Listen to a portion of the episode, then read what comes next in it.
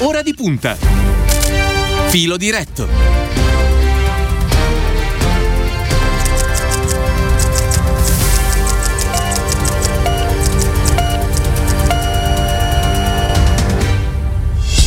Il numero per intervenire in diretta nel nostro filo diretto, ve lo ricordo subito, è il 342 14 26 902, ehm, eh, numero da utilizzare per i vostri messaggi, quindi non da utilizzare per le telefonate, questo è molto molto importante. Benvenuto intanto nei nostri studi al responsabile lavoro del Partito Democratico Marco Miccoli, buongiorno. Buongiorno. buongiorno e grazie per essere con noi. Oggi eh, abbiamo deciso di dedicare la nostra attenzione alla, alla partita che riguarda Alitalia. Eh, una partita che, che torna puntualmente eh, alle, nostre, alle, nostre, cronache. Allora, prima di sentire il servizio di Stefano Minnucci che ci aiuterà a inquadrare l'argomento, vi do qualche numero. Meno 72,6% il crollo dei passeggeri negli aeroporti italiani nel 2020 rispetto al 2019. Sono scesi da 193 a 53 milioni. Eh, 119 miliardi sono i dollari di perdita del settore aereo a livello mondiale nel 2020, secondo secondo eh, le stime eh, IATA. Questa mattina, fra l'altro, davanti a Montecitorio ci sarà una eh, manifestazione eh, per chiedere un tavolo immediato di crisi e la proroga del blocco dei licenziamenti, ammortizzatori sociali adeguati per il superamento della crisi e una riforma complessiva del settore, ma comunque ne parleremo ampiamente. Intanto sentiamo il servizio di Stefano Minucci. Ancora una volta è emergenza l'Italia. L'ex compagnia di bandiera, in queste settimane, è alle prese con una nuova crisi finanziaria. Tradotto in parole povere, non ci sono più i soldi per una sua gestione ordinaria. Ma cosa sta accadendo? Innanzitutto bisogna partire da una premessa evidente a tutti, ovvero il fatto che l'intero settore del trasporto aereo è ormai in ginocchio tra amministrazioni straordinarie e liquidazioni, ma soprattutto per il lungo blocco dei voli legato alla pandemia. I ricavi dunque sono minori, il che equivale a un rapido logoramento della liquidità a disposizione, al punto che recentemente è arrivato anche il grido di allarme del commissario Giuseppe Leogrande, il quale, scrivendo una lettera agli 11.000 dipendenti della compagnia, ha parlato di stipendi a rischio. Il primo dato di fatto, dunque, è la necessità di risorse urgenti per la sopravvivenza di Alitalia. E in questo caso la partita si giocherà molto sui tempi di intervento, poiché all'Italia consuma cassa per circa 50 milioni di euro al mese e la liquidità, come abbiamo detto, è ormai esaurita. Le casse dello Stato dovranno quindi riaprire i loro cordoni? Probabilmente sì, ma c'è una grana da risolvere in questo caso, che arriva direttamente da Bruxelles. La commissaria alla concorrenza, Margaret Vestager, ha fatto capire nelle sue recenti dichiarazioni che la possibilità di stanziare altri fondi pubblici per pagare gli stipendi non è vista di buon occhio dalla Commissione europea. Su questo capitolo, però, ci si aspetterebbe un intervento diplomatico e magari risolutivo da parte del nuovo governo, che in queste ore sta prendendo contezza del caldissimo dossier. Una volta superato l'ostacolo delle cosiddette risorse ponte, andranno tuttavia definite le modalità con cui rilanciare la compagnia. Vediamo quale potrebbe essere la via d'uscita. Sul tavolo si ipotizzano tre strade. La prima ipotesi, la più probabile, riguarda un nuovo bando di gara come vorrebbe Bruxelles. Ma il punto in questo caso è che per fare una gara del genere ci vogliono 4-5 mesi, per cui si stima che servirebbero almeno 200 milioni di euro per andare avanti durante questo periodo. Non a caso nell'ultimo decreto ristori sono stati messi sul piatto proprio 200 milioni da destinare ad Alitalia. La seconda ipotesi, già di fatto bocciata da Bruxelles, è invece il conferimento diretto degli asset all'Italia alla New Company ITA, Italia Trasporto Aereo, nata lo scorso ottobre per prendere il posto di Alitalia. La nuova compagnia è pronta e il suo piano industriale è stato già scritto ed esaminato. L'idea era che il lavoro di questa nuova realtà potesse iniziare già a marzo, ma a quanto pare così non andrà. Una terza ipotesi, dal sapore più keynesiano, riguarda invece la possibilità di acquisizione degli asset all'Italia da parte dello Stato, in modo tale da azzerare il debito nei confronti delle casse pubbliche. Una soluzione quest'ultima che riaprirebbe peraltro il dibattito politico tra i fautori dell'intervento pubblico da una parte e i più liberali e liberisti dall'altra, coloro che giudicano indispensabile un maggior coinvolgimento dei privati. In ogni caso va trovata al più presto una soluzione, altrimenti si rischierà di arrivare a un nuovo blocco dei voli e questa volta non sarà un problema legato alla pandemia. Con il futuro a rischio per i circa 11.000 dipendenti e gli altrettanto lavoratori legati all'indotto. Allora, questa è Micoli, la, la, situa- la difficile situazione di, di, Alitalia. Oggi appunto i lavoratori tornano davanti a Montecitorio a chiedere un intervento immediato da parte del, eh, del nuovo esecutivo. Ehm, alla luce appunto poi delle, delle tre diverse ipotesi no? che Stefano Minucci anche ricordava nel suo servizio, quali sono oggi le prospettive occupazionali?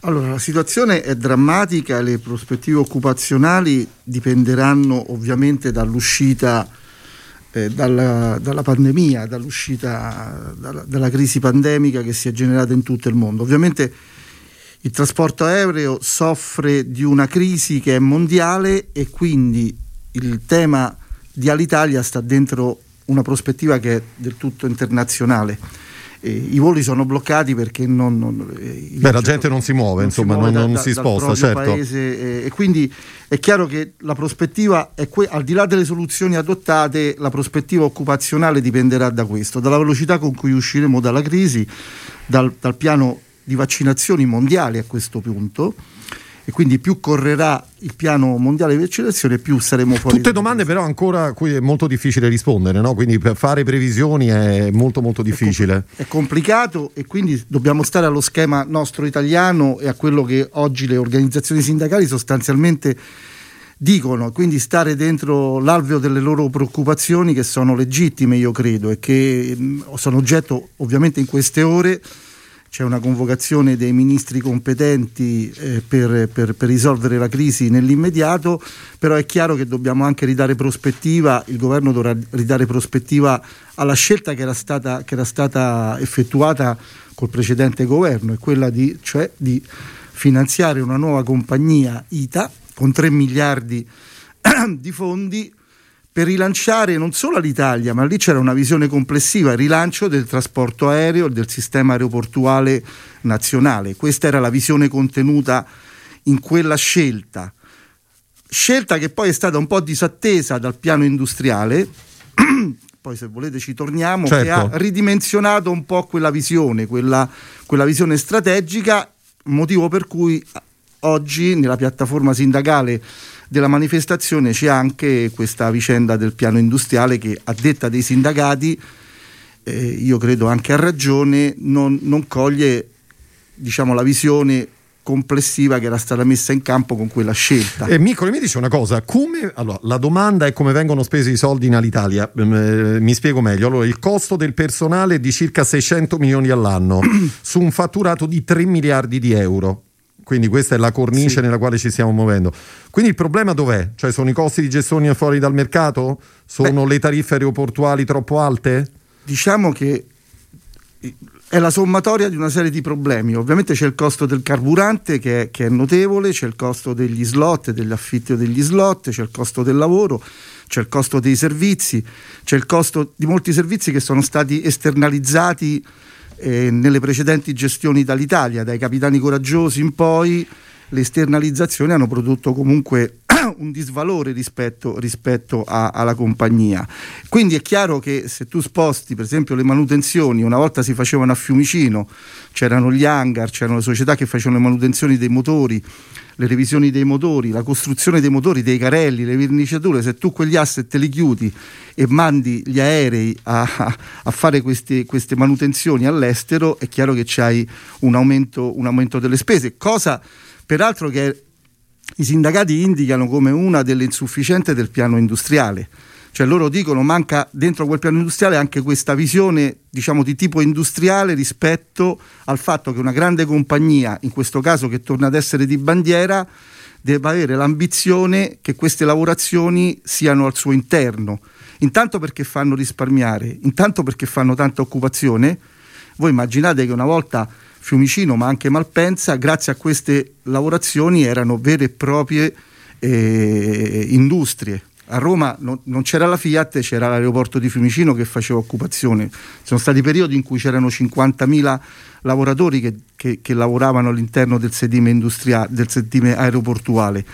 Quindi, quindi questa è una, è, una, è, una, è una scelta che il governo dovrà fare rispetto all'indirizzo che vorrà dare a questa nuova società, che poi entra diciamo, dentro la dinamica per cui le tre opzioni quindi quella di rilanciare una grande compagnia nazionale di bandiera con l'intervento statale così importante, era la soluzione che era stata adottata. Poi l'Europa ha messo i suoi paletti, l'Europa ha, detto, ha dettato i suoi vincoli. Qui c'è da fare una riflessione in realtà. L'Europa, che è l'Europa che ha, che ha, che ha interrotto eh, diciamo, eh, il patto di stabilità, l'Europa che ha aperto alla vicenda del recovery eh, in chiave sociale, ambientale, cioè l'Europa sociale riformista che abbiamo visto sembra che sul tema del trasporto aereo non colga questo elemento di sburocratizzare di un po' Secondo aprire. lei perché Micoli? Ma non lo so. Cioè, c'è sono... un motivo oppure perché credo di sì, no? No, è chiaro che c'è una competizione internazionale grossa che cioè, riguarda... si, volgono, si, vogliono favorire alcune allora, compagnie a danno allora, di altre? Esattamente, cioè, c'è, c'è, il sospetto che ci sia questo. È indubbio che Air France in queste, in queste settimane della crisi pandemica ha, ha, ricevuto tra Francia e Olanda un, un, eh, fondi equivalenti a 10 miliardi di euro per la crisi pandemica. Eh, Lufthansa ha ricevuto aiuti dalla stessa Germania. Ora che diciamo, tutto ruota intorno a questi vincoli su Alitalia, credo che è una battaglia che il governo, con l'autorevolezza di Draghi, si dovrebbe apprestare a certo, fare. Certo, va bene. Le, le, leggo intanto una domanda al 342 14 26 902. Scrive un nostro ascoltatore o una nostra ascoltatrice perché non si firmano. Buongiorno, scusate, ma gli stipendi d'oro dei capitani coraggiosi, a mio avviso, la problematica all'Italia è la trasfusione di denaro fatta dagli amministratori. Che risponde Miccoli? Beh, sì, quelli sono stati episodi che, che conosciamo. Che hanno un po' segnato anche no, hanno, la storia di Alitalia. Quella, quella gestione gestione fu una gestione fallimentare, ho ricordato prima le esternalizzazioni, la chiusura di, di, di, di siti di eccellenza, io ricordo la scelta di chiudere all'Italian Maintenance System che era il comparto della costruzione e revisione dei motori fu una scelta scellerata e lì pagarono il prezzo circa 400 lavoratori se non ricordo male.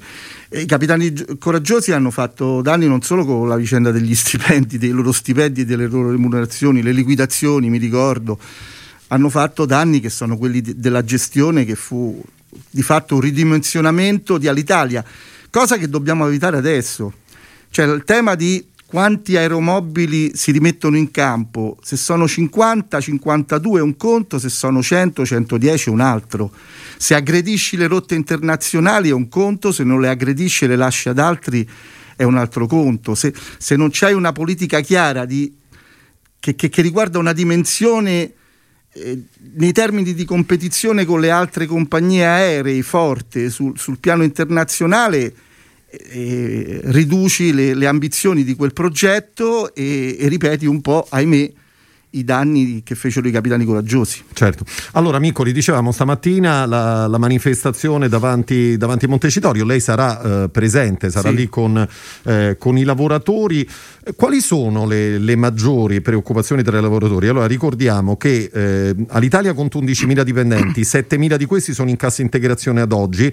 Come ricordava ieri, c'è sì il problema, eh, come dire, contratto eh, da una parte, ma c'è anche, come dire, grande, la grande preoccupazione e il rischio, cioè che un mercato aereo potrebbe restare nelle mani soltanto di Francia e di Germania. Giusto? Cioè di fatto è questa sì, poi la, la, preoccupazione o, finale. O, o, o, penso a Ryanair, insomma compagnie che sono competitive sul piano anche dei costi. Adesso e questo si, si aprirebbe un capitolo, un capitolo, della potenza economica che hanno alle spalle e sul piano dei costi come Ryanair che a, a, abbatte i costi ovviamente anche a partire da, da, da, dall'applicazione dei contratti di lavoro. Però il tema, vero, il tema vero oggi è che i lavoratori stanno in piazza perché hanno intanto la prima preoccupazione di cui eh, noi andiamo lì a sostenerli perché questa è una preoccupazione anche nostra. Gli stipendi quello... non arrivano, esatto, cioè lo stipendio di febbraio non è, è arrivato. È già sicuro che, lo, che, gli stipendi a fine febbraio non arriveranno, forse se tutto andrà bene arriveranno per i primi di marzo. Capite bene che mettere circa 11.000 famiglie nelle condizioni di non sapere ad oggi, il 25 febbraio, di ricevere lo stipendio fra due giorni o quando nella, nella condizione che, che, che sono, di cui le famiglie sono state gettate dalla pandemia, quindi sapete che famiglie che magari all'interno del nucleo familiare hanno perso un posto di lavoro, non ricevono lo stipendio, stanno in cassa integrazione, quindi nell'alveo familiare queste sono preoccupazioni che, che, che, che ci, ci, dicono che dobbiamo stare lì con i lavoratori a sostenerli. Poi loro hanno anche questo tema, il piano industriale non prevede la piena occupazione di tutti questi 11.000 lavoratori, quindi, quindi c'è, c'è un tema che riguarda anche qui con Alitalia abbiamo sempre questo ritorno al passato. Ogni volta che si presenta un piano industriale, ogni volta che si fa la scelta di, di un cambiamento, in Alitalia si parte dagli esuberi, si parte dai lavoratori, anziché partire da, da, da, da un piano di rilancio effettivo, da un piano da un piano industriale vero. Quindi questa è l'altra preoccupazione. E l'altra appunto è, è, è, la preoccupazione perché i tre scenari ad oggi non sono, cioè uno, quello più inquietante, quello di, di vendere gli asset e fare lo spezzatino è la cosa per cui oggi i lavoratori protestano più di ogni altra cosa. Quella sarebbe, io credo, la cosa più scellerata che, che possiamo pensare oggi. Cioè, in quel caso sarebbero oltre 5.000 dipendenti a rischiare il posto sì, di lavoro, mi sembra di capire sì, con questa soluzione. Sì, sì, sarebbero oltre 5.000 e sarebbe, sarebbe la rinuncia ad avere un ruolo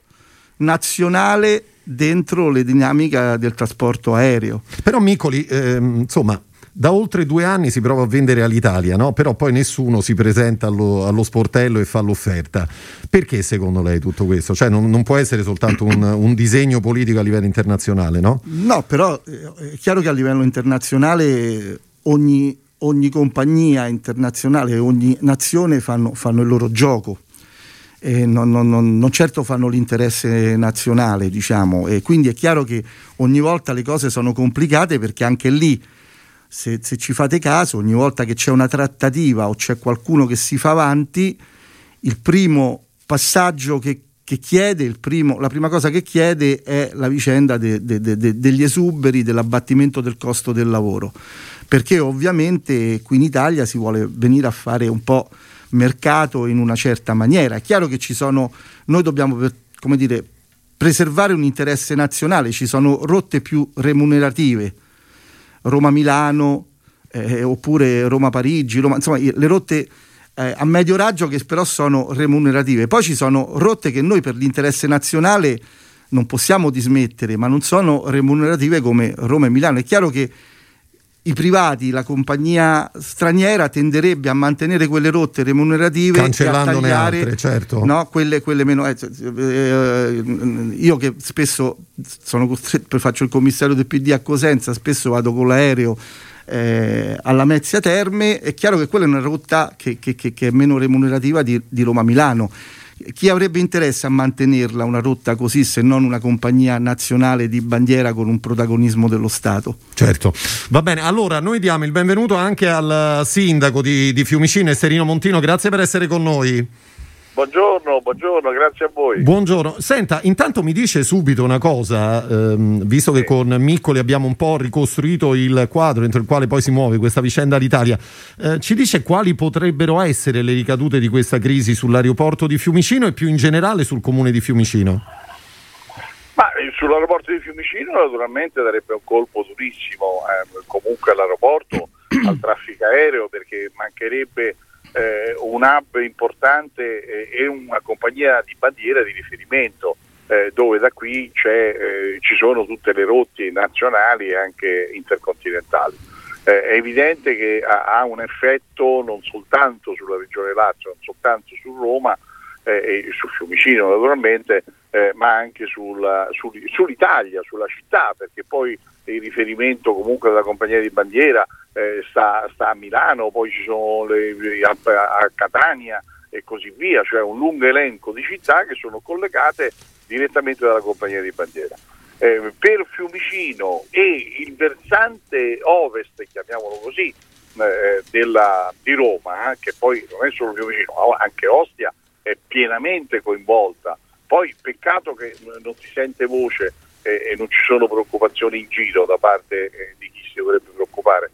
Però, però insomma lì sono fortemente coinvolte, ma noi stiamo parlando su 11.000 dipendenti all'Italia eh, e circa 15.000 dell'indotto, perché una grande compagnia, un grande gruppo di quella natura ha un indotto eh, molto molto ampio, eh, circa 15.000 persone, eh, ma eh, minimo minimo, noi stiamo parlando di 15.000 persone tra diretti e indotti che, che, stanno sul territorio e quindi molti di questi su Fiumicino. Per noi, per noi è inaccettabile, è, impo- è impossibile non occuparci del, di Alitalia e dell'aeroporto. Certo. Montino, senta, lei eh, recentemente ha lanciato l'allarme su Alitalia dopo la circolazione di alcune ipotesi che sembravano prevedere smembramenti, cessioni, eh, oltre naturalmente poi a lasciare eh, in bilico più di 5.000 posti di lavoro. Le ha definite, eh, cito testualmente, ipotesi spezzatino, ne parlavamo prima con Miccoli. Quali sono i suoi principali timori? Ma I miei principali timori adesso lo dico, lo dico eh, così con una battuta. Sì. Per fortuna che Lufthansa eh, qualche giorno fa ha detto noi non possiamo, eh, cioè il, il testuale, non possiamo intervenire perché c'è un problema di trust in quanto eh, avendo ricevuto 9 miliardi, noi stiamo parlando di qualche centinaia di milioni, 9 miliardi dallo Stato tedesco per tenere in piedi Lufthansa, non possiamo fare acquisti eh, diversi esteri o di altre compagnie. Io vi, vi, ricordo che in questo anno, il 2000, eh, Air France ha preso dal governo francese 7 miliardi. 7 miliardi. Noi facciamo naturalmente i belli eh, no, con eh, l'Italia perché oh, ma ancora bisogna dargli 70 milioni eh, per pagare le spese del personale eh, per, per eh, per l'assenza diciamo, di voli visto il Covid, noi facciamo tutto questo grande dibattito no? eh, di, di, puri eh, e, e, gli altri fanno giustamente gli interessi delle loro compagnie, vanno avanti come treni. Allora io dico, ma qui, eh, qui serve veramente... Cioè gli altri giocano di squadra e noi non facciamo lo stesso in sostanza. Per... Ma noi non facciamo nulla, anzi, anzi noi siamo per liberarci. Quando il, la Camera ieri ieri mattina mi pare, o l'altro ieri mattina, eh, eh, ha votato un ordine del giorno eh, presentato dall'onorevole Fassina, eh, che anzi eh, Fassina aveva presentato un emendamento secondo me ottimo, eh, poi è stato trasformato in ordine del giorno, votato da tutti, fatta eccezione dell'Italia Viva. Ma perché? Ma perché dichiarando chiaramente, questo l'ha fatto anche Calenda, vi ricordate, eccetera, dichiarando chiaramente che all'Italia per loro deve essere chiusa. Ma, beh, beh, quindi noi eh, è questa l'Italia, francamente. Eh, ora eh, adesso chiudiamo 12.000 persone, 11.000 persone, poi altro che ILPA, eh, poi voglio vedere come gestiamo eh, e quali saranno i costi poi di gestione sociale di quella, di quella, eh, di quella situazione. Ma certo. secondo me non c'è proprio no, no, non, c'è, non, c'è, proprio le, le, così, nessuna logica nelle cose che si fanno, nelle cose che si dicono. Eh, qui serve qualcuno che prenda in mano, diciamo, in un modo razionale, come fanno gli altri, come fanno i tedeschi, come fanno i francesi, non di più, non di più, forse meno, meno, meno, però lo si faccia, lo si faccia perché se no eh, diventa una bomba Micoli, d'accordo con, eh, col sindaco sì, di Fiumicino? Sì, sono assolutamente d'accordo, poi con, con Montino su questo tema ci ritroviamo spesso in, in, in sintonia eh, alle manifestazioni con i lavoratori, ai confronti sindacali.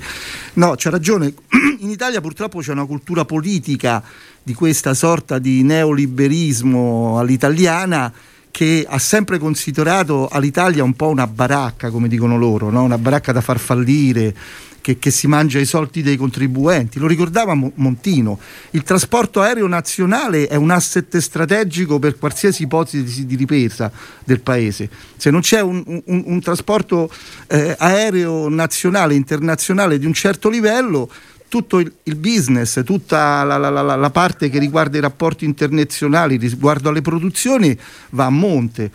Anzi, noi dovremmo prevedere un rilancio addirittura di quegli asset proprio in chiave economica. Per esempio, c'è tutta la vicenda eh, Montino ricorderà bene la discussione che lui abbiamo sempre affrontato, la rivalorizzazione, la rimessa in campo di un settore cargo molto forte, di trasporto merci molto forte.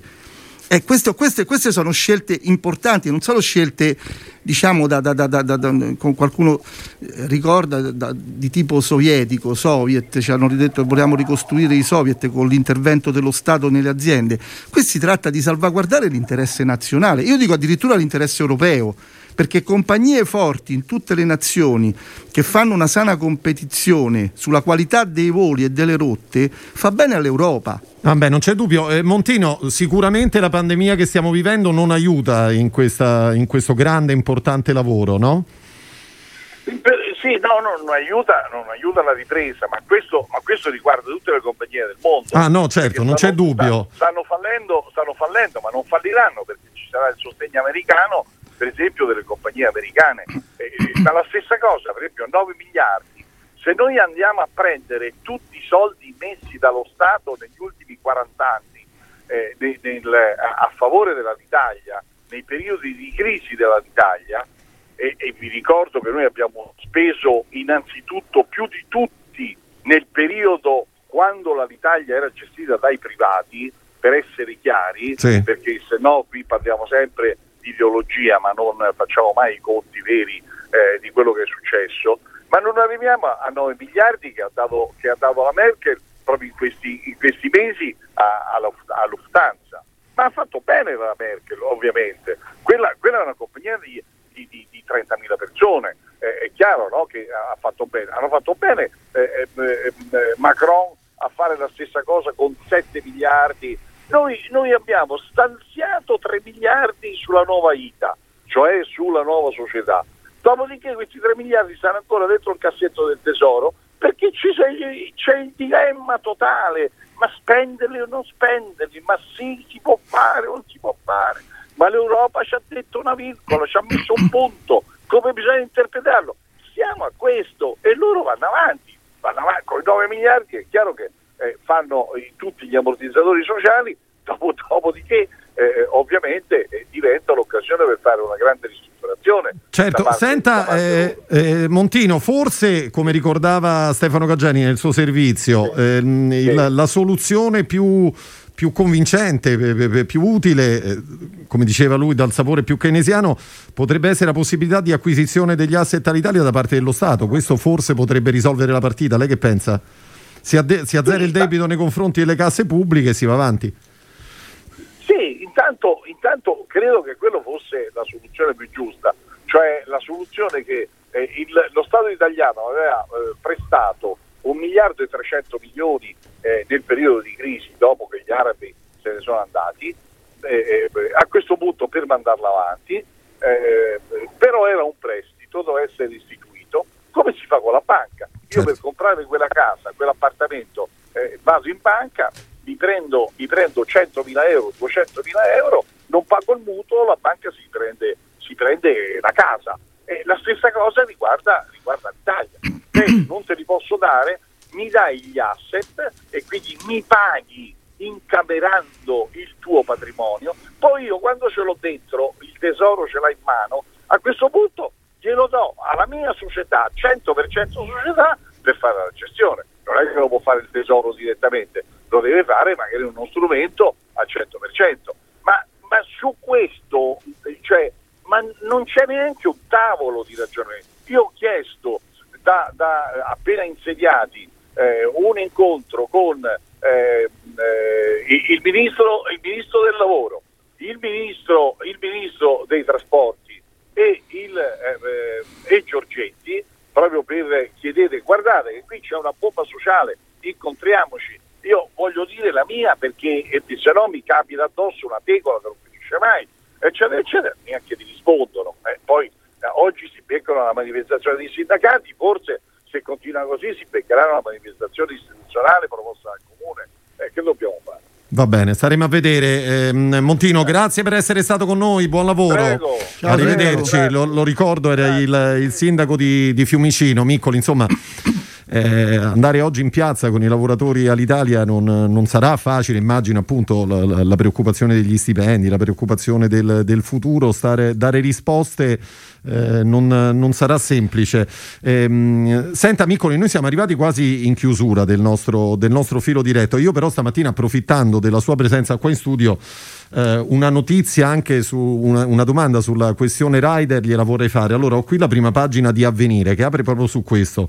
Rider e cittadini, la maxi indagine sui ciclofattorini sono collaboratori coordinati e continuativi da tutelare. La magistratura milanese non sono degli schiavi, ne vanno assunti 60.000 sanzioni di 730 milioni alle società per violazione delle norme sulla sicurezza. Siccome lei si è occupato come responsabile lavoro del Partito Democratico anche di questa importante partita che riguarda decine di migliaia di, di lavoratori, soddisfatto?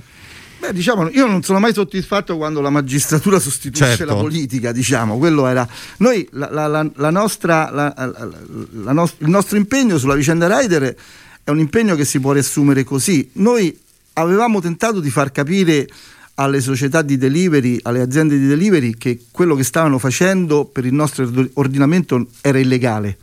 Avevamo cercato di spiegarlo in tutti i modi, abbiamo cercato di aiutare le parti sindacali, il Ministero del Lavoro e, e, e, e, le parti datoriali, le associazioni di delivery a fare un tavolo per risolvere questo problema in maniera sindacale. E l'unico modo che abbiamo indicato noi era quello di riconoscere che quello è lavoro subordinato perché la differenza di prendere ordini e di farsi dettare gli orari da un capo in forma fisica o da una piattaforma, per il nostro ordinamento questa distinzione non esiste. Quindi quello è lavoro subordinato. Se è lavoro subordinato va inquadrato in un contratto collettivo nazionale di lavoro. Quel contratto collettivo nazionale di lavoro per noi esiste, è quello della logistica dove ci sono i fattorini, dove sono inquadrati i fattorini di Amazon, delle, delle compagnie che consegnano la posta. Ecco, lì c'è c'è il, la soluzione. Questa cosa non è, non, non è stata voluta prendere in considerazione. Io dico anche che c'è una responsabilità della politica sul ritardo di una cosa, che è la legge sulla rappresentanza e rappresentatività sindacale, perché se ci fosse stata quella legge che riconosce il diritto alle organizzazioni sindacali maggiormente rappresentative di sottoscrivere e di formulare i contratti insieme alle parti datoriali, oggi questo problema non ci sarebbe stato perché tutto scaturisce anche da contratti fittizi che vengono sottoscritti come nel caso dei rider, l'ultimo tra le associazioni di delivery e UGL, che, che, aprono la possibilità di non riconoscere quello come lavoro subordinato. Se ci fosse stata in campo quella legge, quello non si sarebbe potuto effettuare. Quindi c'è un ritardo della politica e c'è stata una poca lungimiranza delle delle, delle associazioni, delle, de, degli imprenditori del settore a non vedere che si andava incontro a quello che dall'inchiesta risulta essere una sorta di caporalato digitale. Sì, insomma, un sistema costruito per sfruttare la, i lavoratori. Insomma, questo sembrava essere, va bene. Eh, Miccoli, allora, intanto grazie per essere stato con noi. Magari ci ritroveremo nei prossimi giorni e torneremo a fare il punto Volentieri. su Alitalia, magari anche alla luce di quanto ci auguriamo accadrà nelle prossime ore. Io ringrazio il responsabile lavoro del Partito Democratico Marco Miccoli, così come tutta la squadra quest'oggi di ora di punta, Stefano Minnucci in redazione, Elena Daniela la parte tecnica tecnica e Silvio Garbini per quanto riguarda lo streaming. Vi ricordo che ci ritroveremo puntuali domani mattina alle 8 sempre su Radio Immagine. Vi ricordo anche questa sera a partire dalle 18 l'appuntamento con eh, Piazza Grande con eh, Tiziana Ragni e i suoi ospiti. Da parte di Cristiano Bucchi l'augurio di una buona giornata e a presto. Grazie.